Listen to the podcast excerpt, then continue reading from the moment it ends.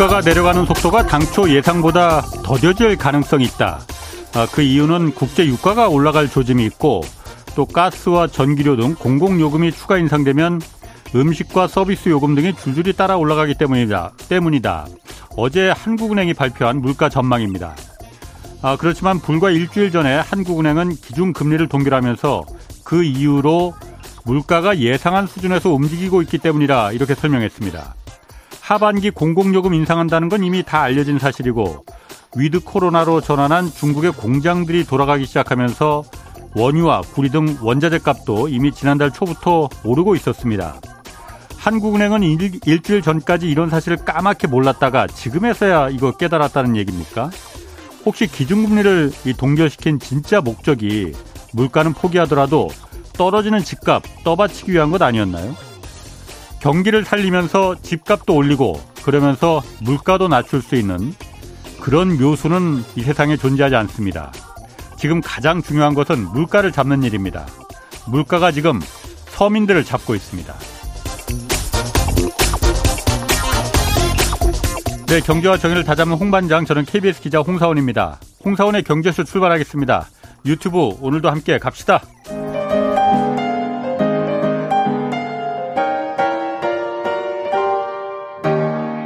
대한민국 최고의 경제 전문가와 함께 합니다. 믿을 만한 정보만 쉽고 정확하게 전해드립니다. 홍사운의 경제쇼.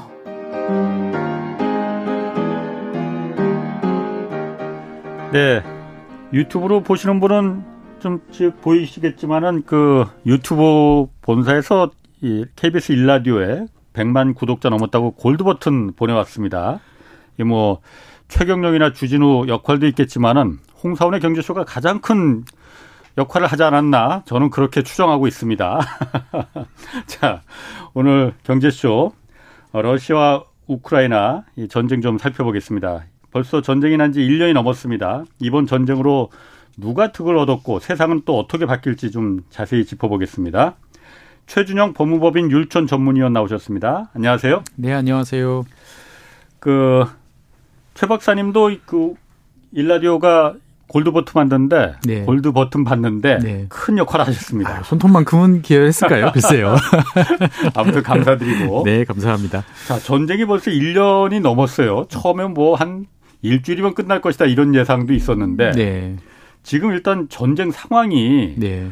어느 쪽이 지금 유리한 거예요? 그거 뭐 모르겠던데 이제. 그렇죠. 근데 이제 네. 지금 뭐 1년이 지났고 네. 많은 분들이 이제 아시는 것처럼 이제 동부 지역에서 계속 공방전이 벌어지죠. 네. 그래서 지난 12월부터 계속 나왔던 이야기가 러시아가 대공세를 준비할 것이다. 예. 어, 그래서 그 대공세 결과에 따라서 많은 것이 바뀔 것이다. 예. 그래서 러시아가 공세, 우크라이나가 이제 방어, 이제 수세에 있는 상황이 될 것이다라고 예. 했는데 그 이야기가 나온 지 지금 이제 두 달이 훌쩍 지났는데 현재까지 보면 러시아가 분명히 이제 일부 지역에서 우세를 점하고 있는 것이 맞고 네. 그동안에 오랫동안 이제 양측이 격돌을 해왔던 바흐무트 지역에서 러시아가 조금 성과를 내고 있어요. 네.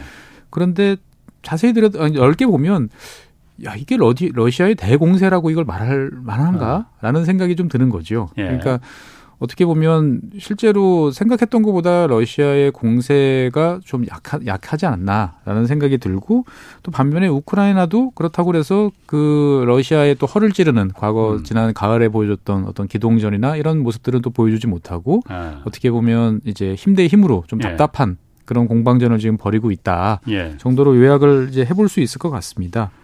어, 그럼 지금 원래 작년 그 겨울 2월에 그 전쟁에 났었잖아요. 네. 그리고 이제 봄 되면은 진흙바닥이 돼서 네, 3월 달이죠, 보통. 아, 3월 달에 예. 진흙바닥이 돼서 그게 아주 그 전쟁의 큰 변수가 될 수 있을 거다 했는데 네.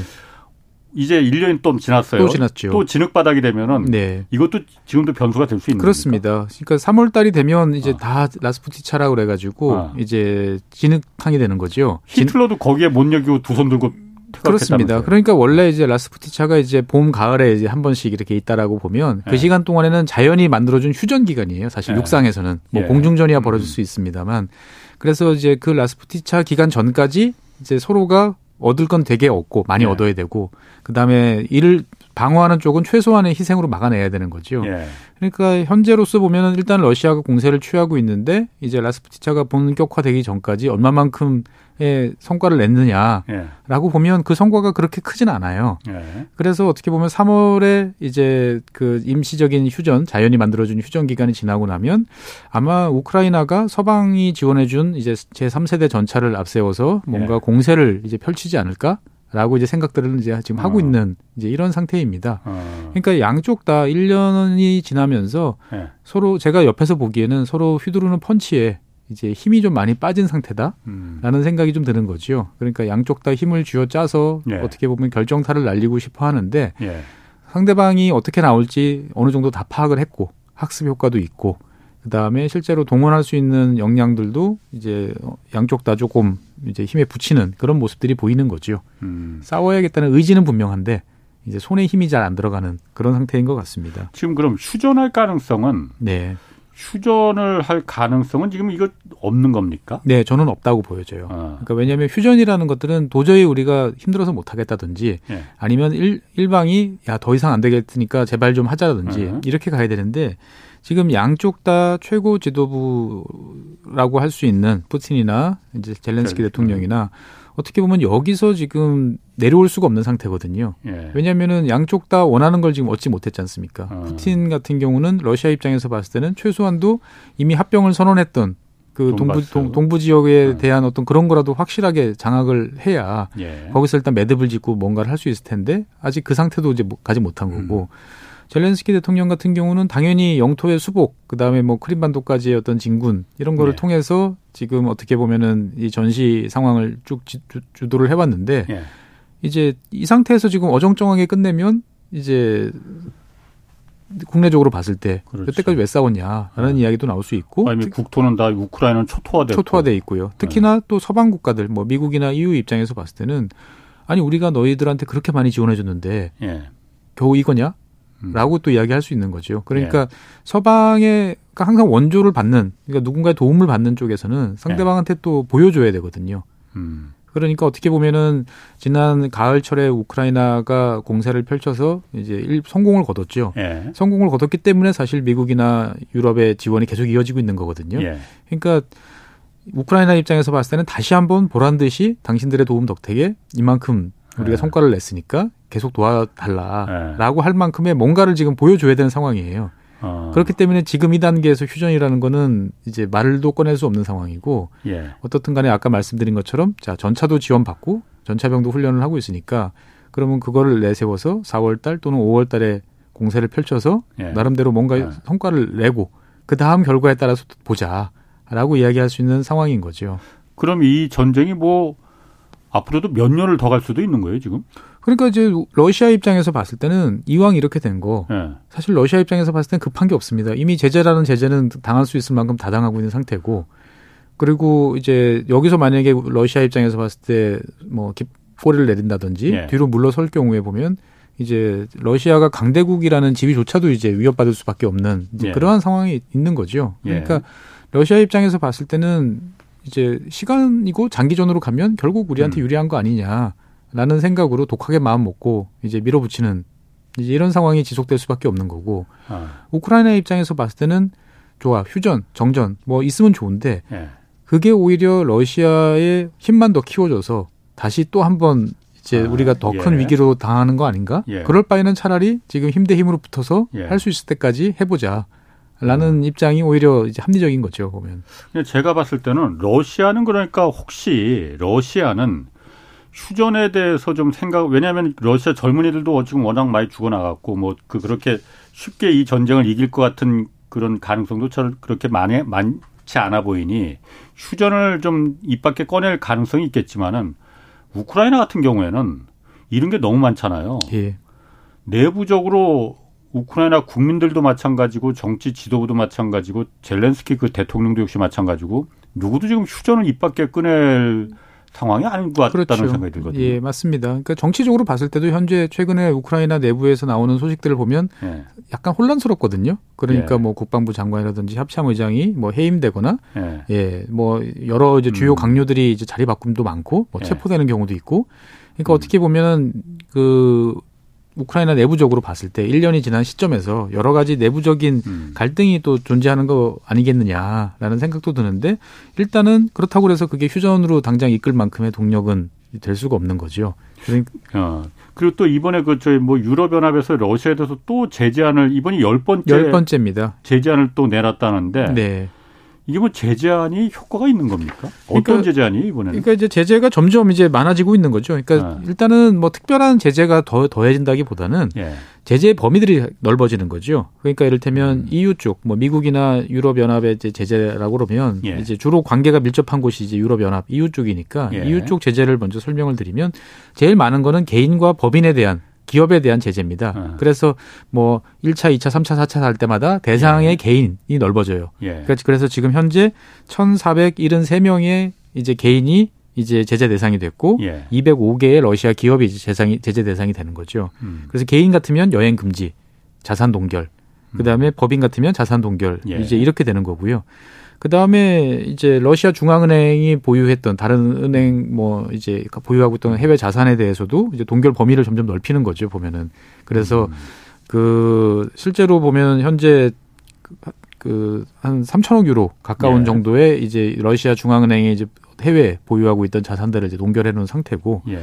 그 다음에 뭐 수출 제한이나 수입 제한 범위도 이제 점점 넓어지는 거죠. 그러니까 예. 처음에는 이제 꼭 필요한 어떻게 보면 당장 무기로 전용할 수 있는 있을 것만 이제 수출 제한을 가다가 예. 지금은 민수용으로 보이지만 돌려서 쓰면 이제 군수용으로도 갈 수 있는 것까지 예. 점점 이제 대상이 넓어지는 이런 식으로 이제 제재 범위가 넓어지고 음. 있습니다. 그래서 실제로 러시아로부터 수입되는 그 원래 수입되던 물품의 한 58% 정도가 지금 EU 입장에서 봤을 때는 수입 제한 조치를 걸어놓은 상태고 반대로 러시아로 수출을 되던 EU에서 음. 러시아로 수출되던 술, 물품의 49%가 예. 현재는 이제 제재 대상으로 예. 이제 간주되고 있는 거죠. 그러다 보니 음. 이제 뭐 제재 대상이 이제 뭐 크게 보면 원유 뭐 음. 그다음에 이제 석유 정제 제품 이런 예. 것부터 시작을 해 가지고 자잘하게 보면 뭐 보드카 예. 그다음에 캐비어 뭐 담배 이런 것까지 이를 정도로 이제 광범위하게 지금 어. 넓어지고 있습니다. 아니 그런데 제가 좀 이해를 잘 못하겠는 게 예. 그러니까 전쟁 초기에 전쟁 터지니까 에너지 당장 석유하고 천연가스 가격이 왕, 굉장히 뛰었잖아요. 네, 예. 그 당연히 뛰, 뛸 수밖에 없을 거잖아요. 네네. 그리고 밀가루 값, 뭐 옥수수 값 모든 게 다 해바라 시기 기름까지 다 뛰었어요. 예, 예. 그러다가 지금 보면은 예. 다시 전쟁 전 가격으로 다시 다 내려갔잖아요. 예, 맞습니다. 석유 가격도 그렇고 밀가루 가격도 네. 그렇고 뭐 아니 어디 유전이 새로 터진 것도 아니고 네. 밀가루 그 를 더 많이 어디서 생산한 것도 아니고 네. 왜 가격이 다시 내려갔어요? 전쟁이 그 계속되고 있는데. 어, 일단은 아. 그 말씀대로 말씀에 답이 있었습니다. 아. 다더 생산한 거죠 다른 곳에서. 더? 예. 아. 그러니까 우리가 예. 보면 전 세계에서 모든 예. 농지가 다 열심히 밀과 옥수수를 생산하는 게 아닙니다. 예, 예. 왜냐하면은 경제적으로 수익성이 안 맞아가지고 예. 놀고 있는 땅들이 되게 음. 많아요. 예, 예. 러시아, 아, 러시아, 러시아는 말할 것도 아. 없고 미국이나 캐나다 같은 지역도 예. 많은 지역들이 놀고 있었어요. 아하. 근데 전쟁이 딱 터졌다. 그러면 아 시장이 가격이 올라간다. 그러면 그 시간을 이제 추가적으로 경작을 아. 하도록 만드는 거고 석유 같은 경우도 이제 기존의 그 생산량이라는 것들이 유전에서 퍼낼 수 있는 양들이 이제 어느 정도 그 유동적이거든요. 예. 최소한 어느 음. 정도 퍼내고 최대한 퍼낼 수 있는 양이 있고 예. 그런데 이것들이 이제 가격 신호에 따라 가지고 더 적극적으로 음. 퍼내고 더 적극적으로 생산하는 쪽으로 이제 가격이 음. 이제 시장을 만들어 놨던 거죠, 보면은. 그러다 아. 보니까 1년의 혼란 시간이, 혼란이 이제 지나가면서 예. 어느 정도 이제 안정세를 되찾았다. 예. 그러니까 가격이 오른다는 거는 당장 없으니까 가격이 오르는 것도 있지만 예. 없을지도 모른다는 두려움 때문에 그렇지. 사실은 가격이 폭발적으로 오르는 거잖아요. 그렇죠. 예. 근데 1년을 겪어 보니까 예. 아, 좀 가격이 옛날만큼 싸진 않지만 그래도 예. 어떻든 간에 굴러는 갈 것 같아. 예. 라는 시그널들이 이제 주요 플레이어들한테 다 이제 입력이 된 음. 거지요. 그렇다. 보니까 음. 지금 뭐 말씀하신 대로 천연가스도 밀가루 밀도 이제 예. 보면 전쟁 전 수준으로 오히려 전쟁 전보다 좀 낮아졌다. 그 정도 이야기가 지금 나오고 있는 거죠. 보면. 그렇군요. 그 그리고 인플레이션도 어쨌든 그 물론 인플레이션이 전쟁 때문에 이게 인플레이션이 터그이 났다 이거는 아닌 것 같아요. 네. 그 전에 워낙 그 돈이 많이 풀렸으니까 당연히 그거 인플레를 각오하고 이제 풀었던 거였을 테니까. 그런데 만약에 전쟁이 없, 지금은 사실 인플레가 굉장히 겪어보지 못할 정도로 지금 고통스럽게 심한 상태잖아요. 만약에 전쟁이 없었다면은 네. 전쟁이 없었다면 이 정도로 인플레가 막 극심하진 않았을 거예요. 예, 저는 그래서 전쟁을 네. 이렇게 비유하고 싶어요. 요즘에는 이게 비유가 이해가 되실지 모르겠는데 네. 번개탄 같은 역할을 했어요. 제가 번개탄? 예. 인플레이션 요즘 핫한데. 그러니까 네. 실제로 연탄 불이 잘 피고 있을 때는 네. 사실은 번개탄 어디가 있지? 찾아보면 없어지죠. 그렇죠. 없어, 없어져 있잖아요. 네. 그러니까 2022년 2월 달에 전쟁이 딱 터지면서 네.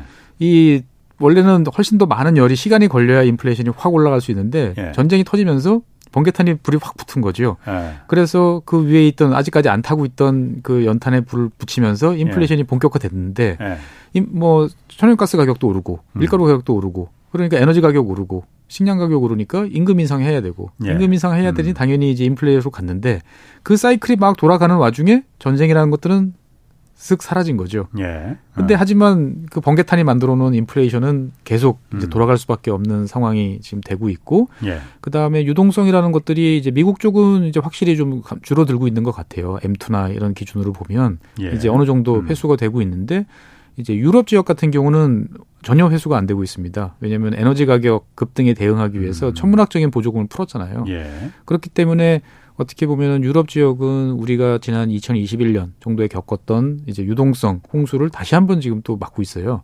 유럽은 예. 어. 그러다 보니까 유럽의 지금 요즘에 그 주식 시장이나 예. 이런 시장들 상당히 좋습니다. 예. 경기는 분명히 안 좋을 텐데 예. 왜 그럴까 보면 어마어마한 유동성이 에너지 가격 보조나 명분으로 풀려 나왔는데 예.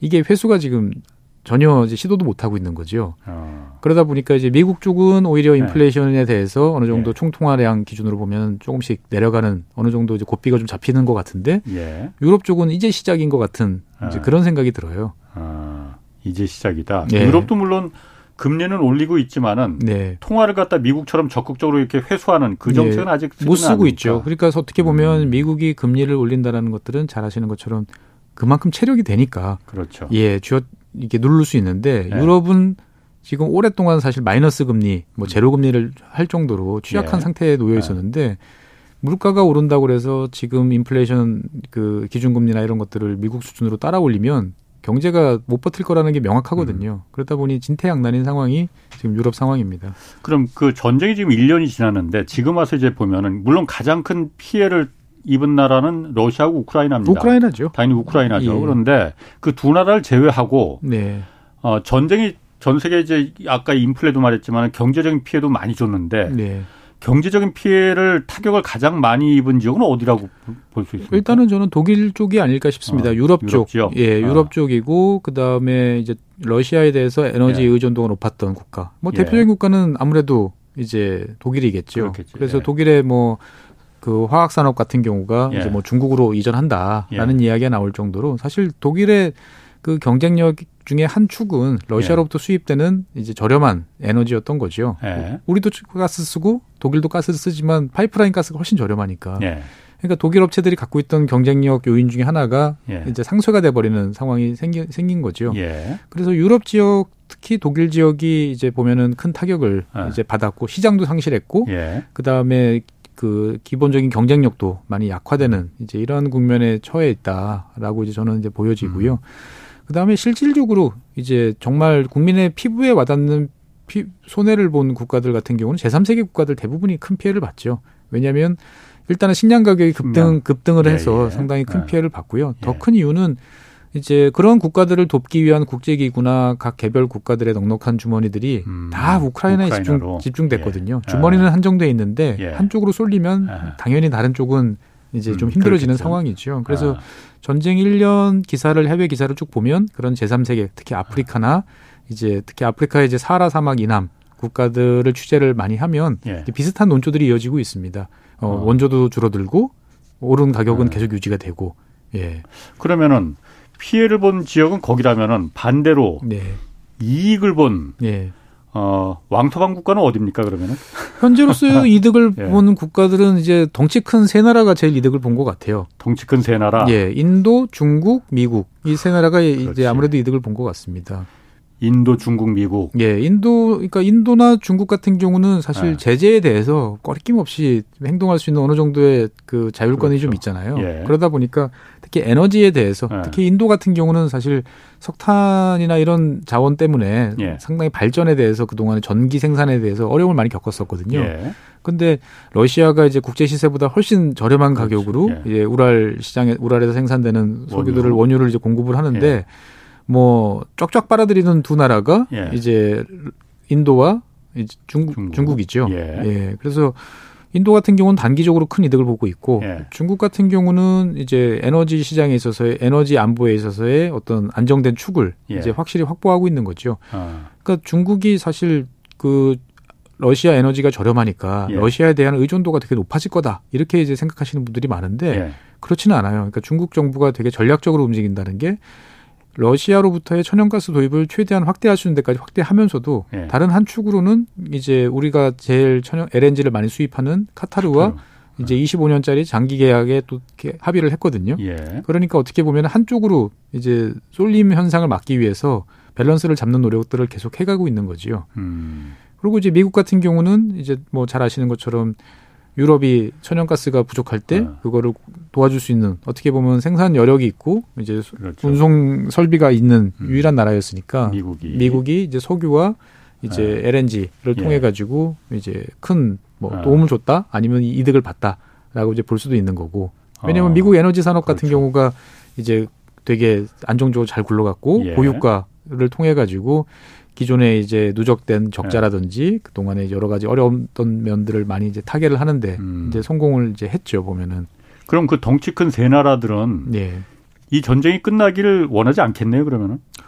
너무 뭐 단순한 생각인가? 그 어떻게 네. 보면은 여러 가지 이제 입장이 있습니다만 네. 뭐 제3자적인 어떤 뭐 인권이라든지 뭐 인류의 어떤 인명 피해라든지 이런 예. 거를 제외하고 놓고 보면 예. 그냥 그럴 수도 있을 것 같다는 생각도 들어요. 어. 이제 미국 같은 경우는 어떻게 보면 유라시아 대륙에서 이라크, 이라크에서 피해만 보고 철수했고, 예. 그 다음에 아프간에서 철수하면서 어떻게 보면은 유라시아 대륙에서의 그 힘의 공백을 만들어내고 전략적으로 큰 타격을 입고 철수를 했던 게 2021년이란 말이죠. 그렇죠. 예. 그런데 지금 상황에서 철수했지. 예. 그렇죠. 그리고 대륙에서 완전 밀려난 셈이지 않습니까? 예. 그런데 지금 보면 그 당시 뭐 1조 달러씩 아프간에 집어넣고도 아무것도 못 했는데 예. 지금은 수백억 달러 정도 수준의 지출 그리고 더더욱이나 음. 미국인 미국인의 피는 단 한 방울도 흘리지 그렇죠. 않고 공식적으로는 예. 러시아라는 가장 큰 적대 세력을 약화시키는데 예. 상당히 성과를 음. 거두고 있죠. 예. 그러다 보니까 또 한편으로 보면 이제 자꾸 다른 쪽으로 빠져나가려던 독자 세력화를 꾀하던 예. 이제 유럽, 예. 뭐 독일이나 프랑스 이런 나라들을 확실하게 다시 미국의 세력권으로 묶어놓는데 지금 성공을 하고 있잖아요. 예. 그러니까 미국 입장에서 봤을 때는 뭐 이 전쟁이 이제 우크라이나 일방적인 패배가 아닌 상황에서는 예. 뭐 당분간 더 지속돼도 나쁘지 않겠다. 계속 진흙탕으로 가서 러시아의 힘을 빼는 거. 더, 더 빼놓을 수 있고 그 다음에 예. 어떻게 보면은 유럽 내부에서 음. 이제 소유럽에 대항할 수 있는 동유럽, 예. 폴란드를 중심으로 한 동유럽 지역은 훨씬 더 미국 의존적이고 그렇겠죠. 미국 친화적인 예. 성향을 보이고 있잖아요. 예. 그러니까 나쁘지 않은 거죠 보면은 경제적으로나 음. 정치적으로나. 중국 같은 경우에는 네. 러시아의 석유를 싼, 싼 값에 이참에 싼 값에 헐값에 사서 쓸 수 있는 건 좋긴 좋을 텐데 네. 이 전쟁이 더 이어가길 바랄까요? 아니면 이 정도에서 왜냐하면 러시아가 저렇게 어쨌든 러시아와 중국이 미국을 서방 세계 대항해서 힘을 합해야 할 파트너라고 중국은 생각하고 있을 텐데 러시아가 너무 힘이 빠지는 거 아닌가? 그렇죠. 이런 중국 입장에서는 고개가 약간 갸웃갸웃 석유가 좀 싸게 수입하는 건 좀 도움이 되는 것 같은데. 네. 어, 이 전쟁이 이제 더 이상 되면 안 될 것 같은데 이런 생각도 들지 않을까요? 그러니까 이제 중국의 입장은 상당히 복잡 다단할 거라고 저는 아. 생각이 되어져요. 그러니까 석유를 뭐 가스, 가스를 저렴한 가격으로 사온다. 네. 이거는 이제 좋지만 중국 네. 지도부가 생각했을 때 이제 그런 단기적인 이득이 아니고 우리가 러시아로부터 음. 무엇을 더 얻어낼 수 있을 것인가를 가지고 복잡하게 예. 계산기를 분명히 튕기고 있을 거예요. 그렇겠죠. 그래서 최근에 이제 나오는 여러 가지 이야기들을 종합을 해보면 예. 러시아가 그동안에 중국에 대해서 어 중국이 아무리 돈을 준다고 그래도 예. 팔지 않았던 몇 가지 이제 전략적인 물품들이 있습니다. 대표적인 것이 전투기에 들어가는 엔진. 음. 예. 그러니까 러시아의 룰카 엔진 같은 경우가 이제 그 중국이 돈을 준다고 그래도 예. 몇대 이상 몇 개 이상은 안 팔아요. 아니 중국의 전투기들이 그럼 그 자체 생산하는 게 아니고 러시아에서 들여오는 거예요? 그러니까 기본적으로 중국 전투기들이 다 상당수는 러시아에서 들여왔던 것들을 예. 뭐 어떤 거는 합법적으로 라이선스를 아, 어떤 거는 불법적으로 라이선스를 예. 해서 했는데 전자 장비라든지 나머지 뭐 여러 가지 그 통제 시스템이라든지 이런 것들은 다 중국화가 됐어요. 예. 그런데 엔진은 안 돼요. 어. 그래서 중국 자체적으로 엔진 개발을 위해서 어마어마한 네. 돈을 투자를 하고 있지만 여전히 객관적으로 음. 보면 러시아에 비해서 십몇 년 이상 뒤떨어져 있는 상태다라고 예. 생각을 이제 하고 있는 거죠. 예. 그런데 러시아 같은 경우도 내가 당장 좋다고 돈 좀 더 벌자고 이 엔진을 마음대로 중국한테 팔거나 기술을 넘겨줬을 경우에 보면 아. 전략적 균형이 무너진다라고 예. 생각을 했기 때문에 그 동안에 제안을 더 왔 었, 거든요 예. 그런데 지금 최근 들어서 나오는 이야기들은 이제 중국이 이제 미 그 러시아가 필요한 여러 가지 뭐 반도체라든 직접 음. 살상 무기가 아닌 예. 여러 가지 하지만 중국이 꼭 필요하는 야시경에 들어가는 여러 센서라든지 예. 이런 것들을 이제 제공해주는 대가로 예. 어 러시아가 이제 전투기 엔진 그다음에 이제 우주 로켓에 들어가는 그런 엔진들이라든지 예. 그다음에 금속 가공에 관한 여러 가지 기술 이런 것들을 이제 제공해 줄 용의가 어 있다. 음. 그래서 이것들이 물밑에서 논의가 되고 있다라는 이야기가 흘러나오거든요, 보면은. 아, 아 중국이 또 그런 엔진 같은 거는 그러니까 러시아에 의존하고 있군요. 그러니까? 이제 어. 그 스펙으로 보면 그렇습니다. 음. 그러니까 성능으로 보면 미제가 최고고요. 예. 러시아가 이제 미국하고 이제 이를테면은 뭐 추진력, 추력이나 이런 쪽으로 보면 비슷할 수도 있어요. 네. 그런데 네. 이를테면 미국 엔진은 100시간을 사용하고 정비를 해야 된다고 보면 러시아 엔진은 50시간 정도 사용을 하면 손을 봐야 되는. 음. 그러면 아무래도 이제 훨씬 비용도 많이 들어가고 예, 예, 고장도 예. 잘날 것이고 아. 중국 엔진은 20시간 뭐 이런 이제 그런 차이들이 좀 있습니다. 그렇군요. 그러다 보니까 지금 그 중국 지금 러시아 전쟁을 두고서는 지금 다 동상이몽인 것 같아요. 그러니까 계산기를 다 두들기고 있을 것 같은데. 네.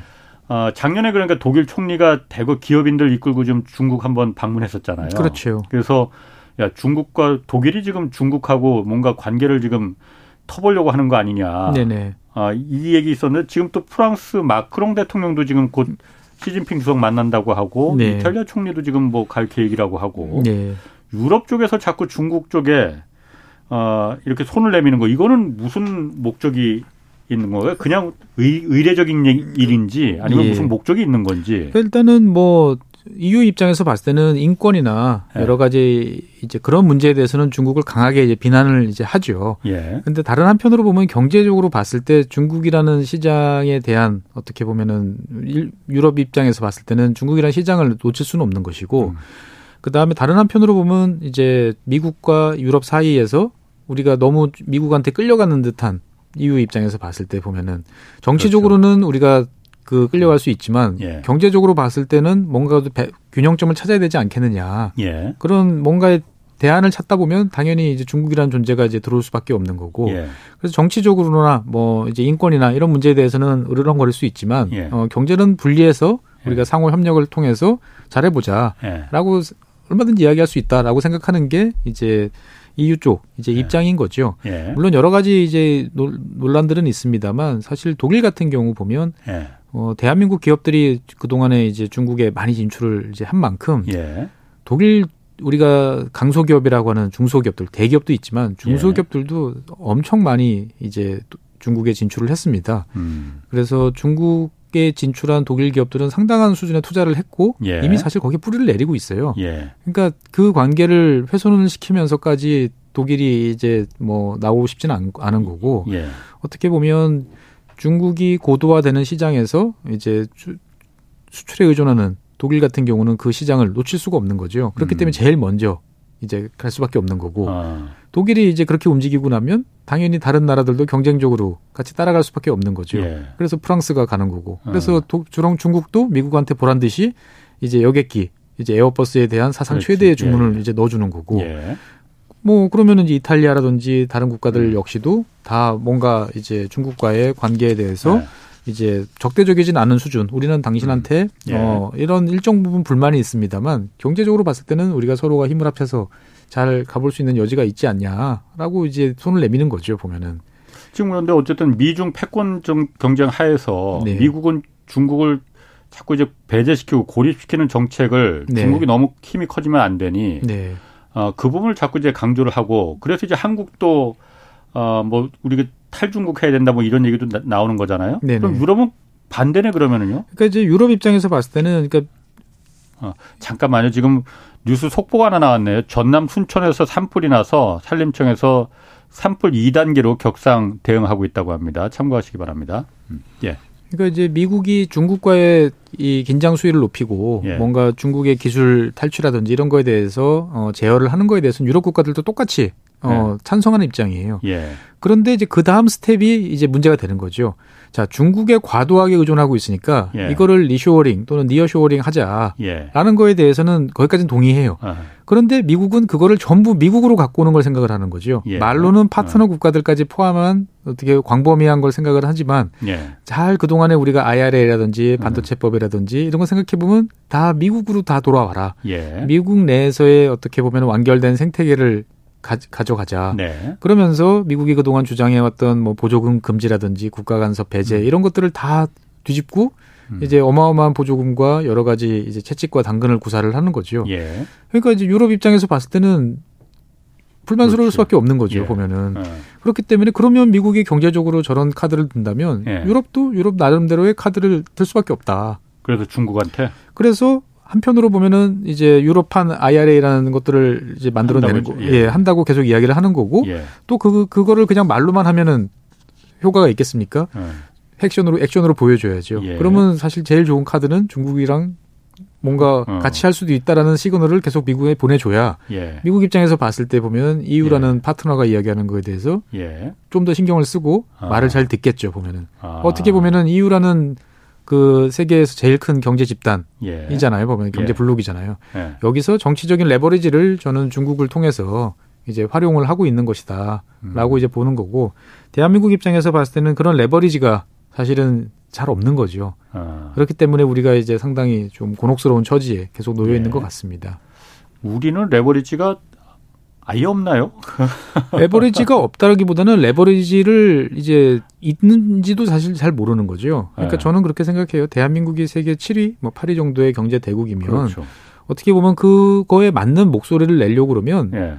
상대방은 들어줄 용의가 있습니다. 상대방은 예 국제사회에서 봤을 어. 때아 저 정도 덩치되는 친구가 자기 생각에 대해서 또박또박 이야기를 하면 일단 들어보자. 미국이든 중국이든. 그렇죠. 들어보고 뭐 제3세계 국가들은 들어보고 네. 어 대한민국 입장에서 봤을 때 한 60% 정도는 우리도 동의해 예. 말이 되는 것 같아. 어. 아40% 정도는 동의 못 하겠다. 예. 그러면 동의되는 범위 내에서 그러면 그거에 대해서 미국이나 중국 너희들도 좀 어, 생각을 좀 밝혀봐라. 예. 라고 이야기를 해줄 수 있는 거죠. 예. 근데 우리는 철저하게 이제 양자 태길로 자꾸 그동안에 우리 스스로 몰아넣고 있죠. 중국을 택할 거냐? 이제 미국을 택할 거냐? 음. 라고 생각하다 보니까 우리 스스로의 팔을 우리가 자꾸 묶고 있어요. 저는 제가 보기에는. 음. 그러니까 우리가 어떻게 보면은 어 우리 스스로를 봤을 때 대한민국에서 논의되는 많은 것들이 중국을 버리면 된다, 버리면 예. 안 된다. 미국 편을 따라야 된다, 어, 가면 안 된다. 네. 라고 생각하지만 저는 미국, 세상이 미국과 중국 두 나라로만 돼 있는 건 아니거든요. 예. 두 나라에 의해서만 그렇지. 굴러가는 것도 아니고 예. 그러면 그 사이에 뭔가 이야기를 낼 수 있는 예. 여러 예. 존재들이 있다는 말이죠. 예. 그러면 세계적인 제조업 기업이고 어떻게 예. 보면 미국과 중국에서 양쪽 다 경제적으로 봤을 때 중요한 파트너로서 음. 존재를 하고 있고 예. 무엇보다도 국제적으로 봤을 때 대한민국처럼 이 정도의 경제력을 갖고 있는데 전혀 위협적이지 않은 나라는 없어요. 어. 사실 제국주의를 해본 적이 없기 때문에 그렇죠. 누구도 예. 대한민국에 대해서 위협을 느끼지는 않아요. 예. 그러면 거기에 대해서 우리 입장을 정확하게 밝히고 예. 잘못된 건 잘못됐다. 예. 어, 우리는 이렇게 생각한다라고 이야기를 하면 뭔가 흐름들을 이제 어느 정도는 조금씩이라도 바꿔나갈 수 있는데 예. 그러한 국제적인 감각이나 어떤 논리에 대해서 우리가 좀 지나치게 무관심했던 음. 그런 이제 대가를 요즘에 좀 치르고 있는 거 아닌가라는 음. 생각이 좀 듭니다. 그러게요. 아, 그건 아주 아주 중요하고 그 좋은 얘기 같습니다. 하여튼 우리가 너무 미리 지레 그냥 그 짐작하고 지레 겁먹고 이렇게 우리가 우리는 안 뭐 그냥 어느 한쪽에 붙어야 돼 이렇게 네. 생각하지 말라는 거. 예. 아, 자 중국이 그러면서 유럽을 이렇게 그 그 손 그 좀 가깝게 지내자 우리 이렇게 하는 걸 이해를 네. 이해를 하는데 중국이 유럽뿐만이 아니고 또 미국 바로 아래 멕시코하고도 지금 또 그 가깝게 지내자 우리 네. 이렇게 하고 있다고 해요. 예. 멕시코는 왜 갑자기 중국이 여기 그, 그러니까 그, 이제 최근 들어서 네. 이제 작년부터죠. 2022년부터 네. 미국 언론에서 이제 이런 관련 기사들이 되게 많이 나왔고 지난 네. 2월 달에 이제 뉴욕 타임즈에서 되게 예. 대서 특필을 했어요. 예. 그래서 다시 이제 미국 그 정치권 내에서 이 경보등이 또 켜, 지고 있는 이제 예. 이런 상황이죠. 그러니까 이제 멕시코에 대해서 중국 기업들이 최근 들어서 투자를 많이 늘려가고는 있어요. 이제 근데 중국 기업들이 멕시코에 투자를 하는 가장 큰 이유는 뭐냐면 미중 무역 분쟁이 되다 보니까 예. 그 관세가 안 내려가잖아요. 이제 아. 2018년부터 시작을 해서 지금 그랬죠. 오, 예, 5년째 관세 좀 계속 계속 어, 있는 거죠. 예. 네. 그러다 보니까 이제 중국 기업들 중에서 이제 미국 시장을 그동안 공략해오던 미국에 예. 주로 수출을 해오던 입장에서 봤을 때는 더 이상 버티기가 힘든 거예요. 중국 내에서 음. 수출을 해서 예. 미국 시장으로 가기에는 쉽지 않고 예. 이제 관세 문제도 있고 더 큰 예. 문제는 중, 미국 내 분위기가 made in China 예. 아까 써 있는 어떤 제품에 대해서 거부감들이 좀 높아지고 음. 있는 거죠. 대체품이 있을 경우에는 대체품을 사용하고 싶은 예. 이런 소비자들의 욕구도 노, 높아지고 있는 거죠. 예.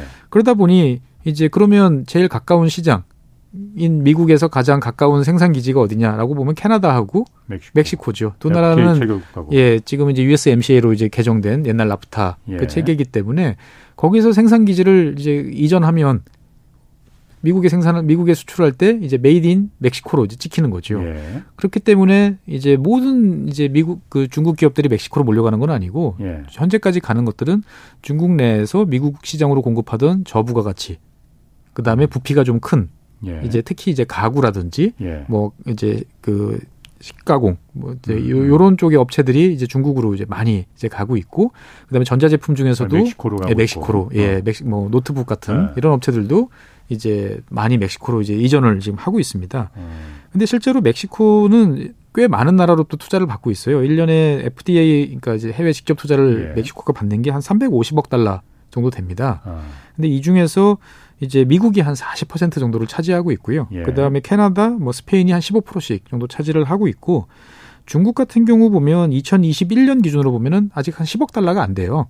이게 음. 멕시코에 대한 직접 투자 예. 기준으로 보면은 그러니까 아직까지는 비율은 낮은데 예. 이게 이제 2020년에서 21년 올 때 한 70% 이상 증가를 했고 예. 2021년에서 22년으로 올라갈 때 아직 집계는 다 안 됐지만 예. 한배 이상 증가했던 것 같다라고 음. 하니까 이제 급속도로 이제 중국이 멕시코에 대해 진출하는 거에 대해서 예. 이제 미국이 이제 경고등을 켜고 있는 거죠. 왜냐하면 음. 중국이 그런 식으로 진출하는 것들에 대해서 과거에 무신경하게 넘겼다가 예.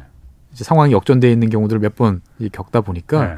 이제 미국 턱 밑까지 이제 중국이 들어오는 거 아니냐라는 네. 이제 흐름들을 이제 눈여겨 이제 보고 있는 거죠 보면. 음, 그럼 멕시코 같은 경우에 사실 우리 기업들도 멕시코에 많이 가 있나요? 우리 기업 제일 대표적인 어. 제일 대기업으로 많이 가 있는 곳이 기아 자동차죠. 기아 자동차 공장이 멕시코에 네, 있어요. 그래서 어. 기아 기아차가 이제 멕시코에서 생산을 해서 예. 이제 미국으로 예. 수출을 많이 하는 거죠 보면은. 예. 그래서 단순히 이제 기아차 조립 공장만 가 있는 게 아니고 관련된 이제 부품 네, 부품사들도 다 가 있고 예. 그러다 보니 요번에 이제 테슬라가 네. 이제 멕시코에 건설하겠다라는 그 지역이 아마 꽤 가까운 걸로 알고 있어요. 그 아, 기아차. 테슬라가 그러니까 그 Gigafactory를 네, 멕시코에 뭐 한국 얘기도 잠깐 있었는데 멕시코에 짓기로 했다는 네, 왜냐면은 이제 뭐 시장이 아무래도 미국 시장이 크고 예. 그리고 이제 뭐 IRA나 여러 가지 규정에 의해서도 북미에서 생산하면 똑같거든요. 예. 캐나다에 음. 생산하거나 멕시코에 생산하거나 그렇지. 그러면 예. 당연히 뭐 멕시코는 여러 가지 이제 요 매력이 있겠네요. 네, 매력이 있으니까. 아. 그쪽을 선택을 하게 되는 거죠. 어, 그럼 중국 기업들이 멕시코 가서 거기서 물건을 만들어서 미, 그 미국에 수출할 정도로 예를 들어서 중국의 상품이라는 거는 네. 어쨌든 중국의 그 저렴하면서도 숙련된 네. 노동력 이 뒷받침됐었잖아요. 그리고 네네. 각종 인프라들도 당연히 네. 중국에서 그만큼 발전이 돼 있었고 멕시코도 그런 환경이 되어 있습니까? 사실 이제 중국 기업인들이 이제 어. 제일 걱정하는 게 거기에 있습니다. 중국 어. 기업인들이 이제 어떻게 보면 와서 제일 어려움을 호소하는 게 예. 이제 멕시코 주정부들의 뭐 지원, 금융 예. 이런 건 좋다.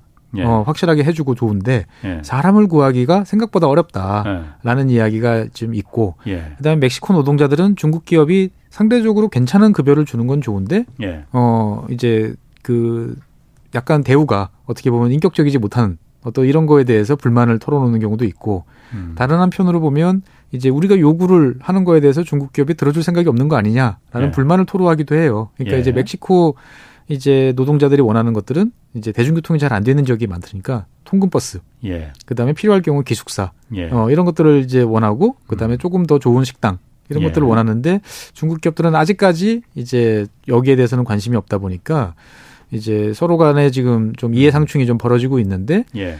이제 많은 멕시코 사람들은 그런 이거를 중국이 수용하지 않으면 어려움을 겪을 거다. 음. 어, 중국 멕시코는 중국이 생각했던 것만큼 이제 노동력이 그렇게 무궁무진하게 널려 있는 나라는 아니기 때문에 그렇죠. 예 그렇기 때문에 좋은 노동력을 확보하려면 네. 어느 정도의 지출은 해야 된다라는 네. 이제 입장이고요. 실제로 그래서 중국이 멕시코에 대해서 인출하는 것들은 이제 미국과의 접경 지역에 예. 있는 그런 단순 이제 임가공 쪽도 예. 있지만 멕시코 시티를 주, 그 중심으로 한 대도시, 그 다음에 대도시를 연결하는 인프라 여기에도 투자를 많이 하고 있어요. 그러니까 멕시코 같은 음. 경우는 이제 몇 개의 대도시 권역으로 나눠져 있거든요. 지형적인 요건으로 인해서. 예. 근데 여기를 연결하는 이제 도로 교통망, 어. 뭐 이를테면 버스 예. 이런 게 잘 안 돼 있어요. 예. 그래서 이제 중국 회사들이 들어가서 100% 투자를 해서 대도시를 연결하는 고속버스 음. 서비스 이런 것도 이제 하고 있고요. 예. 그 다음에 멕시코 같은 경우는 이제 일조량이 좋지 않습니까? 그렇지. 예, 해 뜨, 뜨거운 예. 나라잖아요. 예. 그러다 보니 중국이 세계 1위의 또 태양광 패널 생산 그렇죠. 국가잖아요. 아. 그러니까 이걸 토대로 해서 이제 그 태양광 사업을 하는 거죠. 그러면 아. 멕시코 정부 입장에서 봤을 때는 중국의 투자를 통해서 자연스럽게 넷째로로 이제 갈 수 있으니까 예. 나쁘지 않다라고 예. 생각을 하는 거고 그다음에 중국 국영 기업들 같은 경우는 많은 국가에서 했던 노하우를 토대로 해서 멕시코 시티나 이제 이런 예. 대도시의 지하철 사업 예. 이런 것들에 투자를 이제 하고 있습니다. 음.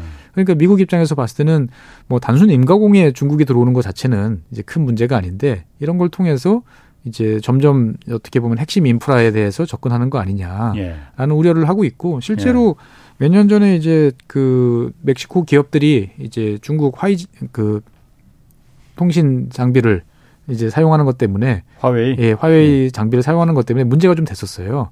아, 멕시코에서. 예. 그래서 예. 이제 특히 이제 미국과 멕시코 접경 지역의 통신 설비를 이제 고도화시키면서 화웨이 예. 제품들이 쭉 들어가게 됐었거든요. 예. 그래서 미국 입장에서 봤을 때 이제 멕시코 정부에 대해서 항의를 했지만 뭐 멕시코 입장에서 봐서 민간에 사는 일이다라고 예. 이야기를 했더니 결국 미국은 이제 미국 내 기업들을 동원해 가지고 예. 이제 그 지역의 통신 업체들을 아예 인수를 해 버렸어요. 멕시코 업체들을 화웨이 쓴다고? 예, 인수를 하고 화웨이를 다 빼버렸습니다. 예. 그러니까 우리가 생각하는 것보다 네. 이 미국이 화웨이 제품에 대해서 느끼는 이 위기감은 그러게. 대단히 큽니다. 그 화웨이에 대해서 그 위기감이라는 게 네. 그게 그러니까 화웨이가 그러니까 이른바 그 백도어로 그 그그 서방 세계 비밀을 갖다 이렇게 중국 내로 몰래 갖고 들어가는 그 위기감입니까 아니면은 그렇죠. 그게 사실은 그 위기감이에요. 예, 그 위기감이고 뭔가 현재로서는 그렇게 백도어까지는 안 하고 있다 하더라도 예. 결정적인 순간이 왔을 때 예. 통신망을 붕괴시킨다든지 예. 할수 있는 이제 뭔가 카드를 갖고 있을 수도 있다. 라고 생각들을 하는 거죠. 어떻게 아, 보면 전략 무기로 그 그렇죠. 사용할 수도, 수도 있는 거죠. 가령 어. 이를테면은 대한민국이 이제 화웨이 제품으로 쫙 깔려 있는데 예. 뭔가 정말 이제 첨예한 예. 상황이 생겼을 때 예. 전혀 모르던 예. 어떤 코드를 입력하면 그 제품에 뭔가 문제가 생길 수 있고 예. 할 수도 있는 거죠 보면은. 어. 그러니까 뭐 어떻게 보면 미국이 그동안 다른 나라에 대해서 비슷한 일을 하다가 예. 중국이 그렇게 하는 거 아니냐라고 생각을 해서 이제 민감한 반응을 보일지도 모르겠습니다만 음. 어떻게 보면 대한민국은 거기에 대해서 약간 좀 덤덤한 입장인데 뭐 화웨이 제품, 통신 제품에 예. 대한 민감성도 그렇고 최근에 틱톡 같은 아, 경우도 보면은 예. 아주 노골적이죠. 그래서 유럽도 최근에 들어서 보면은 공용 PC라든지 예. 그다음에 개인 핸드폰에 대해서도 이제 공무원들에 대해서는 틱톡 다 삭제하고 예. 뭐 확인 받아라 하는 정도까지 음. 어떻게 보면 데이터에 대해서 어 뭔가가 있나라는 생각이 좀 많이 들, 들고는 있습니다. 음. 그 멕시코 같은 경우에 또 그런 뉴스도 있더라고요. 그러니까 지난 19일에 그 멕시코에도 리튬이 많이 여기 나나 보죠. 그 주로 남미 쪽 아르헨티나 뭐 아르헨티나 볼리비아, 볼리비아 뭐 예. 많이 난다고 그러던데 네. 이 리튬을 국유 재산화로 그 만들겠다, 네. 국유화 시키겠다라고 했다고 해요. 네네. 이렇게 되면은 이 이게 어떤 의미가 있는 건지 그럼 이게 그 지금 우리나라도 지금 포스코도 그렇고 남미 지역에 지금 리튬 광산들 많이 투자하고 있고 그렇잖아요. 예. 이게 다 그러면 그 멕시코가 이렇게 시작하면은 네. 다그 도미노처럼 이렇게 다 국유화시켜 버리면 그렇죠. 우리도 피해가 있는 거 아닌가요? 그렇죠. 자원 민족주의라는 것들이 이제 그 다시 분명히 네. 생길 수도 있는 거죠. 예. 예. 생길 수도 있고 특히 멕시코 같은 경우는 여기에 대해서 상당히 좀 민감한 그런 예. 이제 절 그게 있죠. 역사적으로 예. 봤을 때 그러다 보니까 헌법상 예. 과거에 이제 헌법에 이제 석유 산업은 외국 기업이나 외국 자본이 참여할 수 없다라고 아예 헌법에 박아놓을 정도로 예. 어떤 자원 민족주의에 대한 전통이 좀 있는 나라이기도 합니다. 아, 멕시코가 예. 그런데 어. 어떻게 보면 최근의 흐름들은 제가 봤을 땐 그렇게 느껴져요. 미국이 어떻게 보면 기술에 대한 독점, 예, 예 이런 것들을 이제 그 동안에는 돈 주면 어느 나라든 자유롭게 살 수 있는 거에 대해 있는 거였는데 예. 지금은 다시 이제 독점화시키고 자국, 예. 자국 내로 모을 수 있는 이러한 흐름들을 이제 강화시켜 나가고 있잖아요. 예. 그러면 여기에 대해서 그 미국을 제외한 다른 나라들이 할 수 있는 대응할 수 있는 방법이 뭘까? 예. 라고 생각해 보면 자원이 있는 나라 입장에서 봤을 때는 그 자원을 가지고 다시 미국과 딜을 하는 어떻게 음. 보면은 그 미국이 원하는 대로 끌려가지 않겠다라는 그 입장을 예. 분명히 할 수밖에 없는 거죠 보면은. 예. 그러니까 어떻게 보면은 기술의 기술 독점주의가 강화되는 와중에 그 반작용으로서 자원 민족주의, 자원 독점이 또한 한 축을 이제 이루고 있는 상태인 거죠. 예. 그러니까 어떻게 보면 이 상황에서 제일 약자는 대한민국이죠. 자원이 없으니까 자원도 없고 예. 어떻게 보면 기술에 대해서도 글로벌한 체인에서 supply chain에서 영향력을 발휘하는 거지. 예. 이것들이 이제 만약에 이제 틀어지기 시작을 하면은 상당히 예. 이제 곤혹스러워질 수밖에 없는 예. 이제 이런 상황인 거죠 보면. 그런데 그 자원이 있다고 해서 가장 대표적인 자원이 석유잖아요. 네. 근데 과거에도 보면은 석유가 있는 국가들이 우리 석유 있으니까 우리 함부로 하지 못해. 우리 미국하고 맞설 거야. 피본 경우 여러 있지 않습니까? 네. 그 지금의 상황에서 이렇게 네. 그야말로 그 이제 세계화가 끝나고 더군다나 우크라이나 전쟁으로다가 다 블록화돼 버린 상황에서 우리 자원이 있으니까 우리 마음대로 할 거야. 우린 뭐 미국 쪽에 딜을 하든 러시아, 중국 쪽에 딜을 하든 우리가 알아서 할 거야. 이렇게 선뜻 그게 가능할까요? 그렇죠. 그러니까 어떻게 보면은 과거에 이제 석유 믿고 예. 어 이렇게 목소리를 높이다가 예. 크게 당한 나라들이 종종 있었죠. 그렇죠. 베네수엘라가 그랬고 대표적으로. 예. 그런데 예. 이제 가장 큰 차이는 뭐냐면 석유는 되게 민주화된 자원입니다.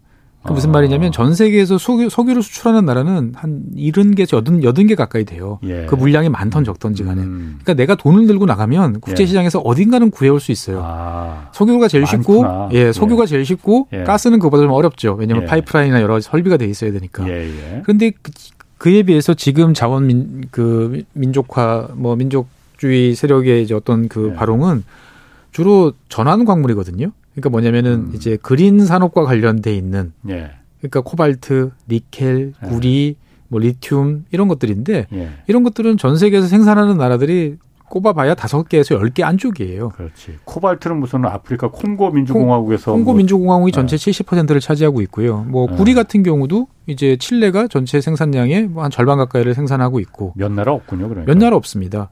그러다 보니까 이제 미국이 사실은 지금 하고 있는 하려고 하는 것들이 어떻게 보면은 이 2차 전지를 비롯한 예. 전기화잖아요. 전동화잖아요. 예. 이제 예. 넷제로라는 건 다 전기로 만들어야 되는데 예. 거기에 들어가는 자원들은 뻔하거든요. 예. 구리부터 시작을 해서. 음. 그러면 거기에 대해서 뭔가를 갖고 있는 나라들 입장에서 봤을 때는 야 이걸 왜 미국 좋은 일 시켜줘? 이왕이면 우리나라에 제조업도 육성하고 일자리 만들 수 있지 않아? 예. 라고 음. 생각을 하기 때문에 모든 지금 자원 부국들이 똑같은 전략을 세우고 있어요. 아. 이제 자원만 팔지 않겠다. 그 자원을 사가려면 우리나라에 투자해서 예. 해라. 예. 그래서 캐나다 같은 경우도 이제 국가 전략 광물 전략이라는 걸 세웠고 호주도 세우고 있고 인도네시아도 세우고 있고 음. 그래서 더 이상 원강 형태로 그냥 가져가는 게 아니고 이왕이면 여기 와서 해라. 그렇지. 어, 너희들이 와서 한다고 그러면 뭐 세금 지원 뭐든 예. 다 해주겠다라고 이야기하는 거죠. 아, 석유 같은 경우에는 워낙 나는 나라들이 그러니까 양의 차이만 있을 뿐이지 네. 생산하는 나라들이 많이 있다 보니까 그렇습니다. 대안이 대체 국가가 대체 국가가 있어요. 예. 이런 리튬이나 코발트 이런 그 요즘 말하는 그 전환 광물이라고 하는 예. 이 광물들은 나 그 생산하는 나라가 그렇게 많지가 않기 때문에 네. 그 나라가 정, 진짜 갑 중에 갑이 될 수가 갑수, 있는 그렇습니다. 광물 자원이라는 것들은 아. 또 지금부터 열심히 개발해서 탐사해서 개발해보자 해도 생산까지 20년 그렇겠네요. 걸리거든요. 예, 예. 그러니까 당장 어떻게 할 수가 없는 거죠. 예. 그러다 보니까 이제 이런 것들을 뭐 모르겠습니까? 이런 국가들이 다 알죠. 그렇죠. 그러니까 뭐 캐나다 같은 경우는 야 우리는 어차피 북미 자유무역지대니까 예. 굳이 너희들이 미국에다가 배터리 공장 지으려고 하지 마. 어 이렇게 이야기하는 거고 멕시코도 예. 뭐 기가팩토리도 그래서 멕시코로 가는 거고 자원이 있는 국가들한테 이제 어떻게 보면은 그런 전기차라든지 2차 전지라든지 네. 4세대 산업들이 갈 수밖에 없는 원인 동력들이 생기는 거죠. 아. 그러니까 지난 30년의 흐름하고는 예. 또 다른 흐름들이 이제 생겨나는 거고 그러게. 그러다 보니까 대한민국 같은 경우에는 그럼 어떻게 해야 되나? 그러게. 라는 판단을 끊임없이 해야 되는 거죠. 그 그런 얘기 들으면 막막한 생각이 드는데 참 그런 그 그런 그야말로 대체 자원 같은 것도 없고. 네. 아 막막하게 오늘 여기서 끝내야 되겠습니다. 자, 지금까지 최준영 법무법인 율촌 전문위원이었습니다. 고맙습니다. 네, 감사합니다. 내일은 오전에 유튜브로 경제쇼 플러스 업로드됩니다. 이번 주는 챗 GPT로 불거진 인공지능 시대 어떤 모습으로 다가올지 살펴보겠습니다. 지금까지 홍사원의 경제쇼였습니다.